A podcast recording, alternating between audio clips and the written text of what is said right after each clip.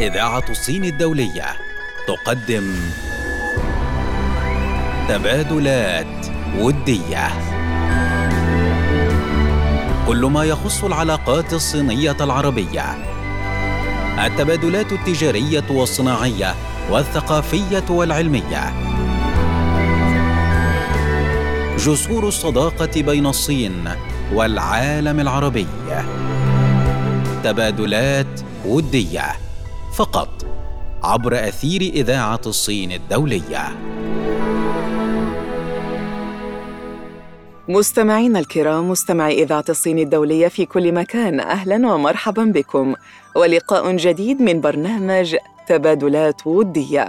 مستمعي الأعزاء على مدار عقود مديدة بنى الصينيون والعرب جسورا من العلاقات المتينة بينهما. وإيمانا بروابط الصداقة المتينة بين الصين والعالم العربي. نرصد أهم المستجدات في العلاقات الصينية العربية. ولأن هذه الصداقة ممتدة عبر التاريخ سنلقي الضوء على التبادلات التاريخية بين الصين والعالم العربي على مدار التاريخ.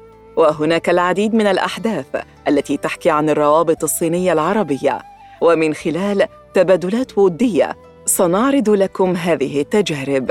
ونركز على جهود تعزيز أواصر الصداقة ودفع العلاقات الودية الراسخة بين الصين وبلاد العرب.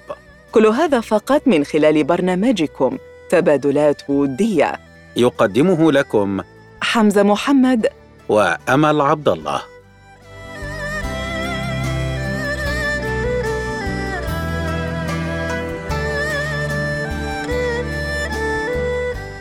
متابعينا الكرام مستمعي إذاعة الصين الدولية في كل أنحاء الوطن العربي أهلا ومرحبا بكم وأولى فقرة برنامجكم تبادلات ودية. وخلال هذه الفقرة نتناول معكم مستمعينا الأعزاء تبادلا وديا هاما بين جمهورية الصين الشعبية وجمهورية مصر العربية في المجال الصحي.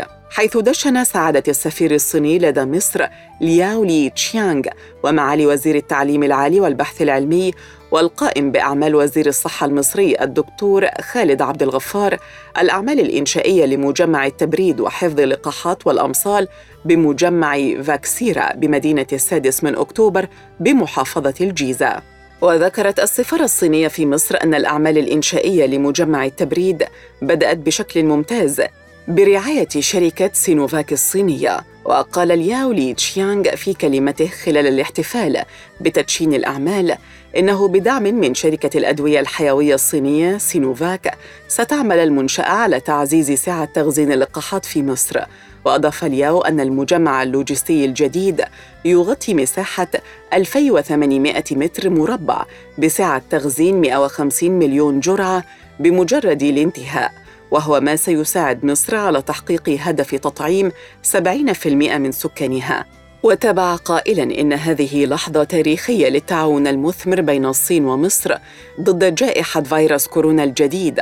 وتواصل الصين تعاونها في مجال الرعاية الصحية مع مصر وتقديم مساهمات كبرى لتعزيز رفاهية الشعب المصري. من جانبه أشار الدكتور خالد عبد الغفار في كلمته خلال فعاليات التدشين إلى الاحتفال بمرور عام على علاقة الشراكة الاستراتيجية بين شركتي سينوفاك الصينية وفاكسيرا المصرية في مجال تصنيع اللقاحات والتي أثمرت عن إنتاج 30 مليون جرعة من لقاح فاكسيرا سينوفاك المضاد لفيروس كورونا. كما أشاد بتعاون الجانبين في تبادل تكنولوجيا تصنيع مختلف أنواع اللقاحات والأمصال. بالإضافة إلى التعاون في تجهيز مجمع التبريد اللوجستي الذي يتم تدشين أعمال إنشاؤه وأكد عبد الغفار أهمية الشراكة بين شركة فاكسيرا وسينوفاك في إنشاء المجمع وفقا لمواصفات منظمة الصحة العالمية بطاقة استيعابية قدرها 150 مليون جرعة إلى جانب حفظ المواد الخام في إطار استراتيجية الدولة التي تهدف لأن تصبح مصر مركزا لإنتاج اللقاحات وتغطية احتياجات دول القارة الإفريقية. وعن هذا الشأن قال معالي وزير التعليم العالي والبحث العلمي المصري الدكتور خالد عبد الغفار إنه يتم تجهيز المجمع بنظام إدارة أوتوماتيكي وتحكم آلي للغرف المبردة. ويتم التحكم في كل غرفة تبريد من خلال نظام تبريد مزدوج نظام للاستخدام وآخر احتياطي. كما سيعمل المجمع بأنظمة مراقبة إلكترونية بالإضافة إلى نظام مراقبة الحرارة على مدار 24 ساعة إلى جانب تزويد المجمع بأرصفة للشحن والتحميل وتفريغ المنتجات. وثمن عبد الغفار الجهود المبذولة في العمل على وضع خطط استراتيجية محددة لتأسيس مركز ومجمع التبريد بالتعاون مع إحدى الشركات الصينية للهندسة المعمارية لإنجاز وتجهيز هذا الصرح المميكن مشيرا إلى أن التعاون المثمر مع الجانب الصيني ساهم في وضع الدولة المصرية ضمن ستة دول رائدة في مجال تكنولوجيا النقل وتصنيع اللقاحات والأمصال. وأكد أن مصر بصدد أن تصبح مركزا اقليميا لإنتاج وتصنيع اللقاحات المحلية على مستوى القارة الإفريقية. بالإضافة إلى كونها ستصبح مركزا مهما في مجال تكنولوجيا حفظ وتبريد اللقاحات. بدورها أشارت الدكتورة هبة الرئيس التنفيذي لشركة فاكسيرا إلى أهمية الاستفادة من خبرة شركة سينوفاك ونقل تكنولوجيا سلاسل التبريد والتي تعد أحد أهم المحاور في عملية الإنتاج للحفاظ على جودة اللقاحات. وأكدت والي أن الدعم المقدم من الجانب الصيني لإنشاء المجمع يأتي في إطار التعاون المثمر بين شركتي سينوفاك وفاكسيرا في مجال إنتاج وتطوير اللقاحات المضادة لفيروس كورونا والمتحورات الجديدة. جدير بالذكر أن الشركتين المصرية والصينية وقعتا في شهر أبريل عام 2021 اتفاقية لنقل تكنولوجيا تصنيع وإنتاج اللقاحات المضادة لفيروس كورونا محلياً. ومنذ تفشي فيروس كورونا الجديد تتعاون مصر والصين بشكل وثيق في مكافحة الوباء من خلال تبادل المساعدات والخبرات. فاصل قصير مستمعي الكرام يعود بعده لكم الزميل حمزة محمد فكونوا معنا.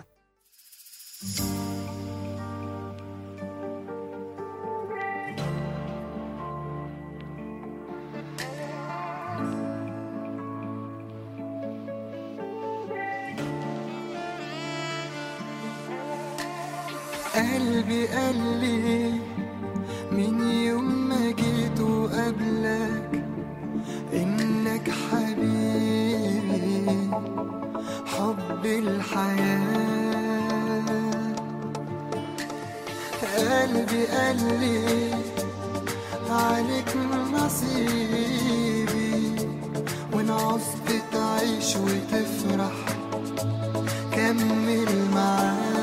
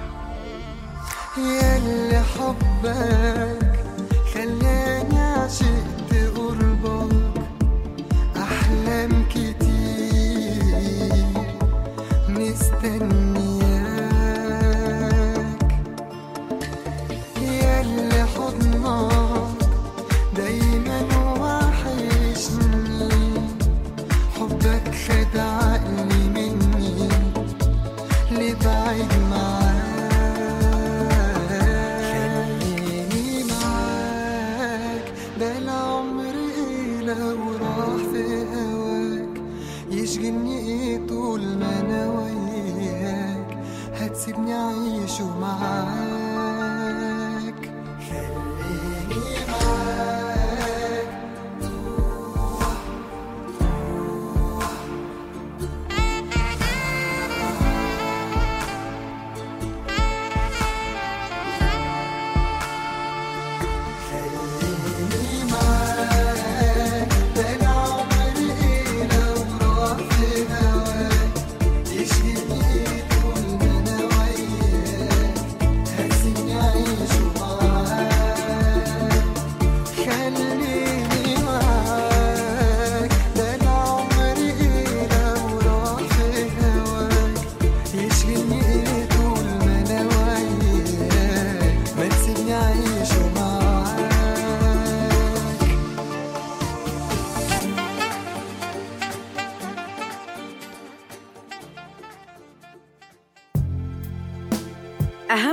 اهم المستجدات في العلاقات الصينية العربية.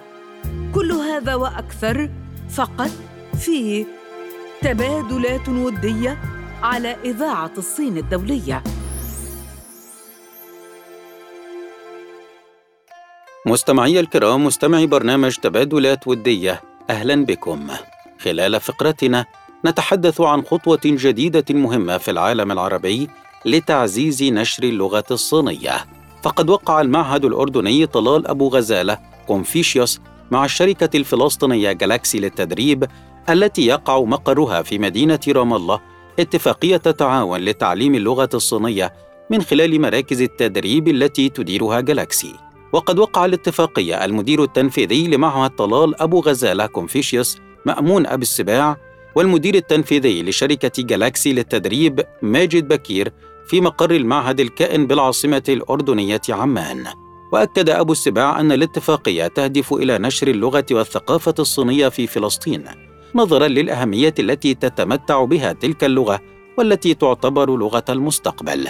وقال أبو السباع لقد أولى رئيس المعهد الدكتور طلال عناية خاصة بالثقافة واللغة الصينية ونشرها في العالم العربي. وذلك حين أنشئ معهد كونفوشيوس عام 2008 باسم معهد طلال أبو غزالة كونفوشيوس بهدف التعريف باللغة والثقافة الصينية في العالم العربي وتحقيق فهم متبادل أكبر بين الثقافتين العربية والصينية. وأطلق اسم كونفوشيوس على المعهد تيمنا بالمفكر العظيم والمعلم والفيلسوف الصيني كونفوشيوس الذي كان لأفكاره أثر كبير على الصين والعالم. من جانبه أكد ماجد بكير اعتزازه بعلاقات التعاون مع طلال أبو غزاله العالمية وقال إنه انطلاقا من المقولة الشهيرة اطلبوا العلم ولو في الصين. رأت شركة جالاكسي أن تكون الجسر الذي يصل الشعب الفلسطيني بالصين وذلك من خلال التعاون مع معهد طلال كونفوشيوس الرائد في تعليم اللغة ونشر الثقافة الصينية في الوطن العربي. تضمن الاتفاق التعاون في تقديم دورات تدريبية للغة الصينية بجميع مستوياتها بالإضافة إلى دورات الأطفال ودورات رجال الأعمال المتخصصة. كما تضمن الاتفاق مساعدة الطلبة الراغبين بتقديم امتحانات الكفاءة للغة الصينية والراغبين بالحصول على منح دراسية في الصين من خلال عقد دورات مكثفة للتحضير للامتحانات. يهدف المعهد إلى تعزيز اللغة والثقافة الصينية في الأردن. وذلك تنفيذا لاتفاقية التعاون بين منظمه كونفوشيوس هان بان في الصين وجامعة شينغيانغ والجامعات الشريكة الصينية ليكون أول مركز لتعليم اللغة الصينية الرسمية. كما أنه أول مركز يقدم اختبار الكفاءة في اللغة الصينية في الأردن. بهذا مستمعي الأعزاء وصلنا لختام فقرتنا. فاصل قصير تعود بعده أمل عبد الله بفقرة جديدة.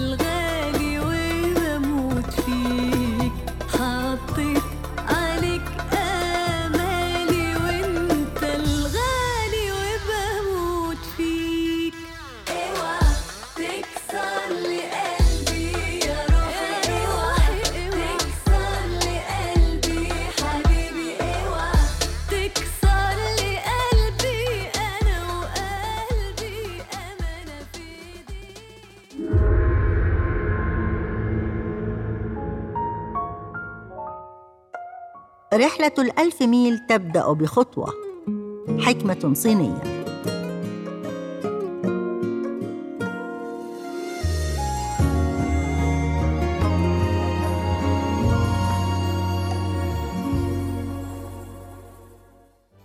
مستمعينا الأعزاء أهلا بكم من جديد وعودة إلى برنامجكم تبادلات ودية الذي يأتيكم عبر أثير إذاعة الصين الدولية. بحكم قوة وترابط العلاقات والتبادلات بين الصين والوطن العربي كان هناك العديد من الأشخاص العرب الذين كانت لهم تجارب مختلفة في جمهورية الصين الشعبية وأيضا العديد من الصينيين الذين كانت لهم تجارب مختلفة في البلاد العربية. اختلفت هذه التجارب الشخصية وتنوعت فمنها الاقتصادية والاجتماعية والفنية والثقافية والفكرية والعلمية ولكن جميعها تدل على الآفاق المفتوحة والعلاقات القوية بين جمهورية الصين الشعبية والوطن العربي بشكل عام. ونحن معكم الآن وفقرة حكايات من الشرق وفيها نتعرف على تجربة الشاب الصيني رشيد في الدراسات بدولة الكويت. يحكي لنا رشيد واسمه بالصينية شوجي بو عن حياته في الكويت عندما كان يدرس اللغة العربية في مركز اللغات الكويتي. يقول رشيد تقدمت إلى الدراسة في الكويت عن طريق امتحانات القبول التي قدمتها جامعتي في الصين فاجتزتها وجئت بفرح كبير إلى الكويت. وأضاف قائلاً منحتني دراستي فرصة للتعرف بالشعب الكويتي الرائع حيث كان سكني الجامعي يشبه المجتمع الصغير الذي كنت أتعامل فيه يومياً مع زملائي الكويتيين. وقد أصبح السكن جزءاً من حياتي وسبباً من أسباب اكتسابي للكثير من الخبرات الجميلة. يقول رشيد ساعدني التعرف على الكثير من العرب على معرفة وفهم عادات هذا الشعب الجميل وتقاليده. إن الشعب الكويتي طيب بشكل عام ويبدون المساعدة للأجانب دائماً. وأردف بقوله إن اختياري للكويت لم يكن اختيارا عشوائيا. فقد اخترت الكويت لما سمعته عنها من زملائي الذين سبقوني في الدراسة بها. إنها دولة رائعة وشقيقة للصين. وعن حياته الدراسية واليومية قال رشيد كنت أستطيع أن أكيف نفسي مع حياتي الجامعية وحياتي في السكن الجامعي بسبب زملائي العرب الذين صادقتهم والذين ساهموا في شعوري بالاستقرار. لقد جرت معي الأمور على أحسن حال ولا أنكر أنني كنت قلقا في بداية وصولي للكويت لكوني سأبدأ حياة جديدة في مكان جديد بعيد عن موطني. لكنني كنت أتذكر حديث اصدقائي الصينيين عن تجربتهم بالكويت فأشعر باطمئنان كبير. وقد تحسن شعوري كثيرا بعد بداية دراستي في جامعة اللغات بعد أن أصبح لي أصدقاء عرب. منهم من كان يجيد اللغة الصينية ومنهم من كان يتحدث معي باللغة الإنجليزية. لكن انتهى بنا الأمر بعد تقدمنا في الدراسة إلى أننا جميعا أصبحنا نتحدث باللغة العربية. يقول رشيد إن اللغة العربية ليست سهلة لكن أن تعيش في بلد ودود مثل الكويت فإنك ستحب التعامل مع الناس هناك. وسيجعلك هذا التفاعل قادرا على التقاط العديد من الكلمات العربية بسرعة كبيرة. لا يمكن أن اخفي انبهاري الذي يلازمني إلى اليوم بحياتي في الكويت الرائعة. إنني الآن في الصين وأتذكر كل ما عشته بين اصدقائي العرب.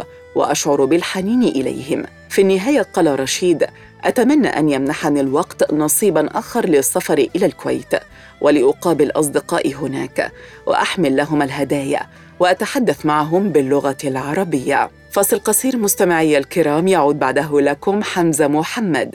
فكونوا معنا.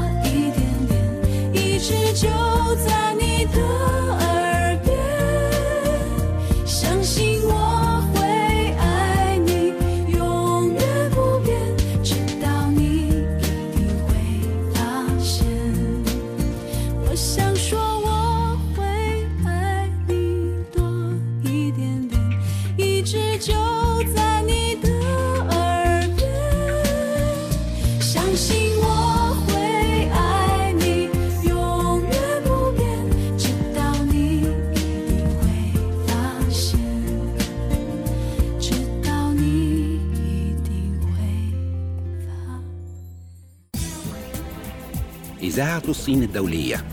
صوت عربي بروح شرقية. أهلا بكم من جديد مستمعي الكرام مستمعي تبادلات ودية.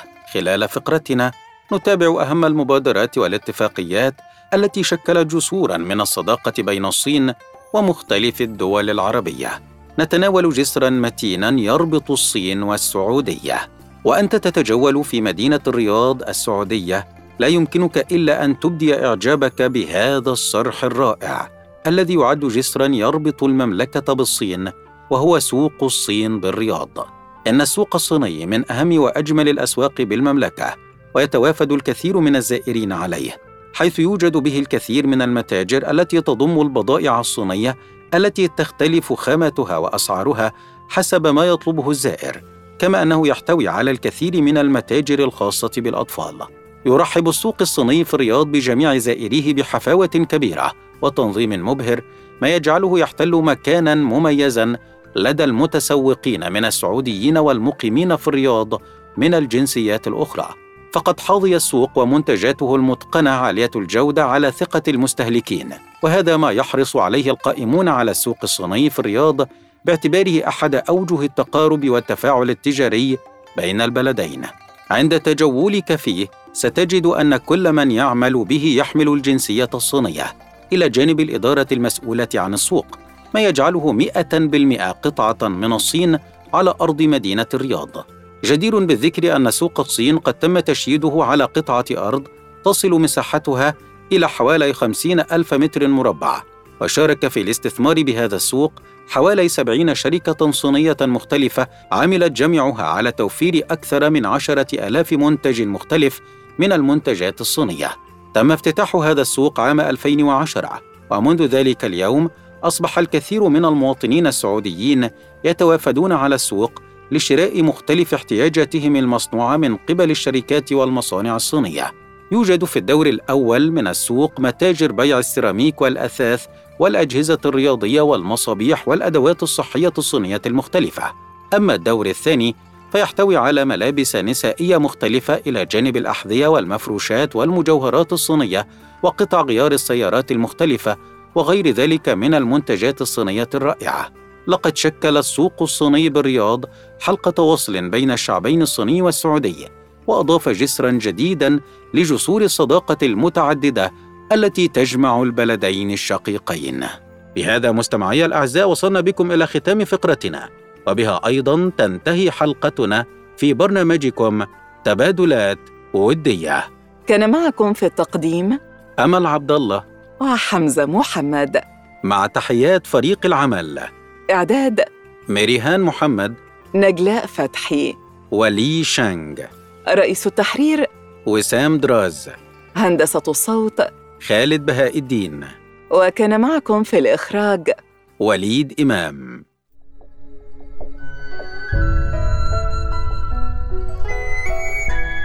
تبادلات ودية. جسور الصداقة بين الصين والعالم العربي. تبادلات ودية. كل ما يخص العلاقات الصينية العربية. تبادلات ودية. يأتيكم فقط عبر أثير إذاعة الصين الدولية.